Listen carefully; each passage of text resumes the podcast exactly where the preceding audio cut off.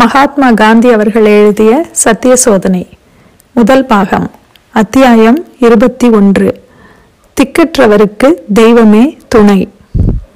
ஹிந்து தர்மத்தை குறித்தும் மற்ற உலக சமயங்களை பற்றியும் ஓரளவுக்கு தெரிந்து கொண்டிருந்தேன் என்றாலும் எனக்கு ஏற்படும் சோதனைகளிலிருந்து என்னை காப்பாற்ற அவை போதாது என்பதையும் நான் அறிந்திருக்க வேண்டும். சோதனைகளிலிருந்து ஒருவன் சமாளித்து நிற்கும்படி செய்வது எது என்பதை மனிதன் அறிவதில்லை. அதுவும் அந்த சமயத்தில் அதை பற்றிய அறிவே இருப்பதில்லை. கடவுள் நம்பிக்கை இல்லாதவனாக இருந்தால் தான் தற்செயலாக தப்பிவிட்டதாக சொல்லிக் கொள்ளுவான் கடவுள் நம்பிக்கை உள்ளவனாக இருந்தால் கடவுள்தான் என்னை காப்பாற்றினார் என்பான். தனக்கு இருந்த சமய ஞானமோ ஆன்மீக கட்டுப்பாடோதான் ஆண்டவன் தன்னிடம் கருணை காட்டியதற்கு காரணம் என்ற முடிவுக்கும் வருவான் அல்லது வரக்கூடும்.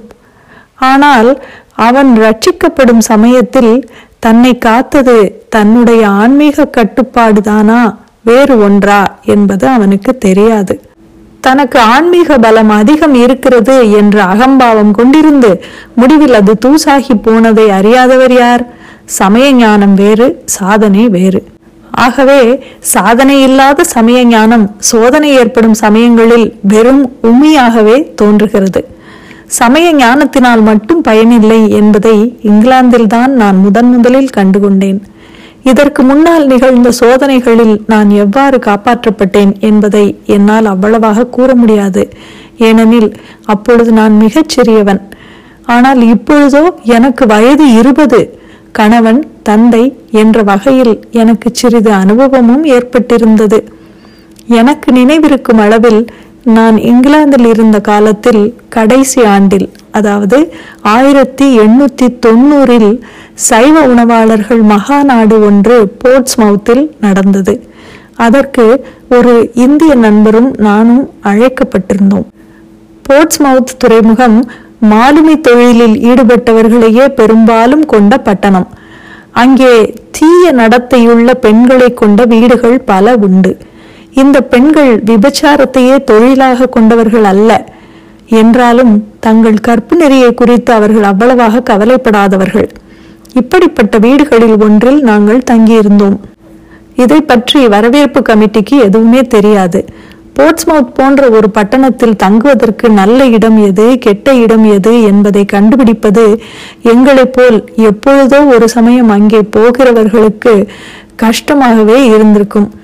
மகாநாட்டிலிருந்து மாலையில் திரும்பினோம். இரவு சாப்பாட்டிற்கு பிறகு ரப்பர் பிரிட்ஜ் என்ற ஒரு வித சீட்டாட்டம் ஆட உட்கார்ந்தோம். அந்த வீட்டுக்கார அம்மாளும் எங்களுடன் சீட்டாடினார்.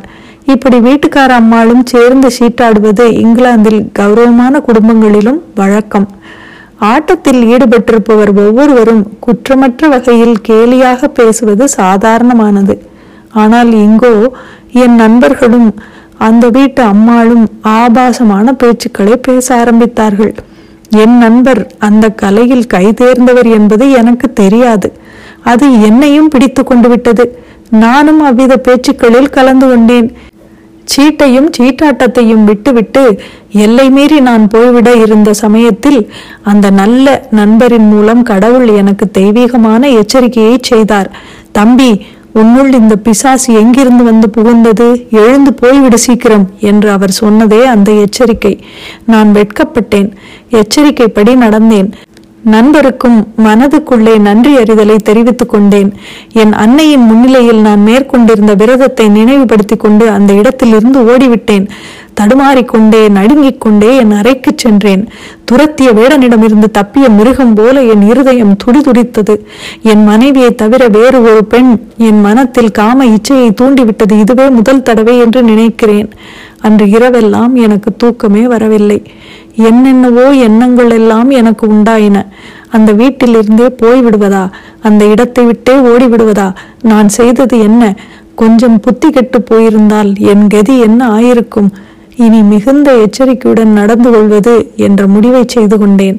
அந்த வீட்டை விட்டு போய்விடுவது மாத்திரமல்ல. எப்படியாவது அந்த ஊரை விட்டே போய்விடுவது என்றும் தீர்மானித்தேன். மகாநாடு இரண்டு நாட்களே நடந்தது. அடுத்த நாள் மாலையே போர்ட்ஸ்மவுத்திலிருந்து நான் புறப்பட்டு விட்டதாக எனக்கு நினைவிருக்கிறது. என் நண்பர் மாத்திரம் சில நாட்கள் அங்கே தங்கினார்.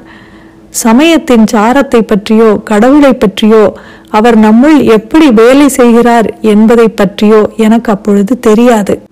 அந்த சமயம் கடவுள் என்னை காப்பாற்றினார் என்பதை மாத்திரம் தெளிவற்ற முறையில் நான் அறிந்தேன். சோதனை நேர்ந்த சமயங்களிலெல்லாம் அவரே என்னை காப்பாற்றினார்.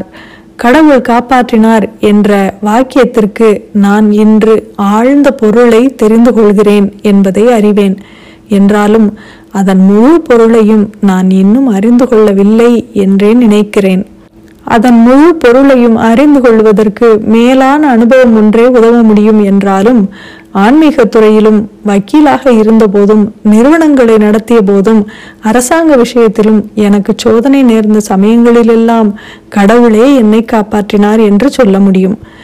நான் நம்பிக்கை இழக்கும் போதும் உதவுபவர்கள் உதவ தவறும் போதும் தேற்றுவோரும் ஓடிவிட்ட போதும் எப்படியோ அந்த உதவி எனக்கு வந்து விடுவதை காண்கிறேன்.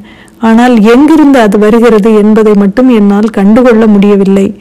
இறைவனை வேண்டுவதும் பூசிப்பதும் பிரார்த்திப்பதும் மூட நம்பிக்கைகள் அல்ல. உண்பதும் பருகுவதும் உட்கார்வதும் நடப்பதும் எவ்விதம் உண்மையான செயல்களோ அவற்றை விடவும் அதிக உண்மையான செயல்கள் அவை. அவை மட்டுமே உண்மையானவை. மற்றவை எல்லாம் பொய்யானவை என்று சொல்வதும் மிகையாகாது. அத்தகைய வழிபாடு அல்லது பிரார்த்தனை வாக்குவன்மையை காட்டுவதற்கு உரியது அல்ல.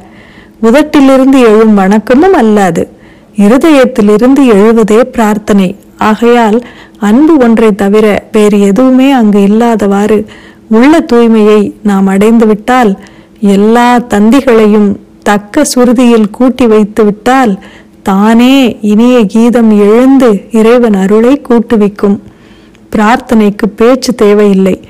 புலன்களின் முயற்சி எதுவும் அதற்கு வேண்டியதில்லை. உள்ளத்திலிருந்து காம குரோதங்களை எல்லாம் போக்கி புனிதமாக்கிக் கொள்வதற்கு தகுந்த சாதனை பிரார்த்தனையே என்பதில் எனக்கு சிறிதளவும் சந்தேகமே இல்லை. ஆனால் அத்துடன் முழுமையான அடக்கமும் கலந்திருக்க வேண்டும். இத்துடன் அத்தியாயம் இருபத்தி ஒன்று முடிவடைகிறது. மீண்டும் அத்தியாயம் இருபத்தி இரண்டில் சந்திப்போம். நன்றி.